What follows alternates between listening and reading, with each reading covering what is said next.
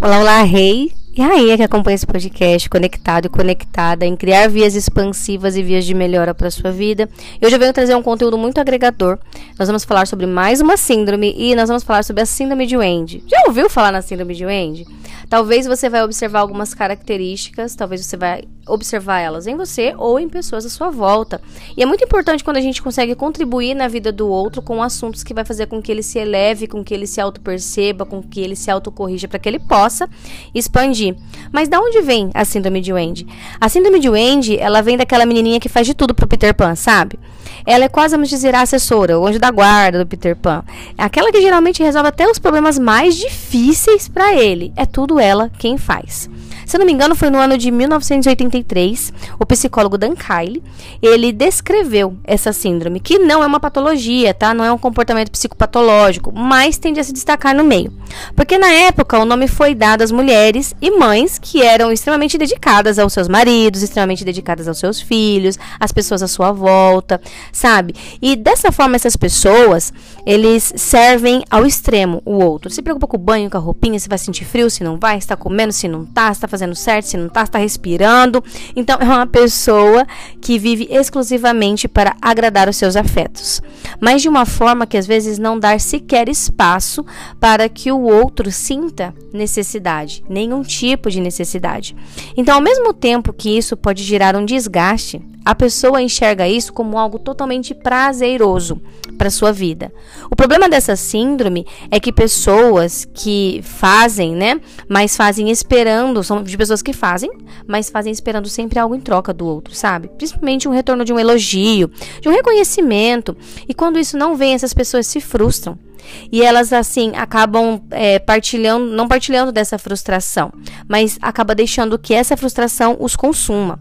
E as pessoas que vivem essa síndrome, né, que que predomina nelas são pessoas extremamente, vamos dizer assim, com característica perfeccionista, pessoas que possuem aí um pavor de rejeição, são pessoas que se culpam por tudo.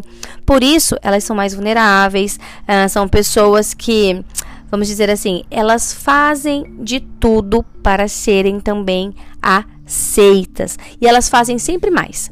Sempre mais. Você pede 50%, elas vão tentar na máxima entregar 120. São pessoas que têm dificuldade de dizer não para determinadas coisas. E pessoas com essa síndrome, eles tendem a entrar em um processo, gente, de exaustão muito grande.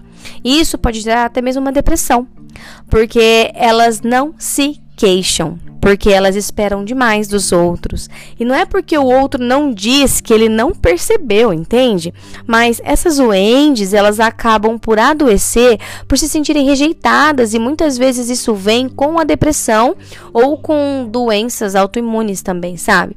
Essas pessoas carregam dentro de si que elas só são amadas se fizerem tudo aquilo que acham que precisa fazer para o outro, que acha que tem que ser feito para suprir, para agradar, sabe? Pra vamos dizer assim, para tapar os buracos da vida do outro. E as raízes dessa pessoa segue como, vamos dizer assim, com uma autoestima baixa, sabe? São pessoas que elas realmente se sentem rejeitadas na vida, busca por afeto de qualquer, sabe, busca por um afeto de qualquer custo. Eu preciso daquele afeto, eu preciso daquela atenção, pois é uma forma, vamos dizer assim, dela se sentir amada dela se sentir valorizada, ou seja, dela se sentir útil para o outro.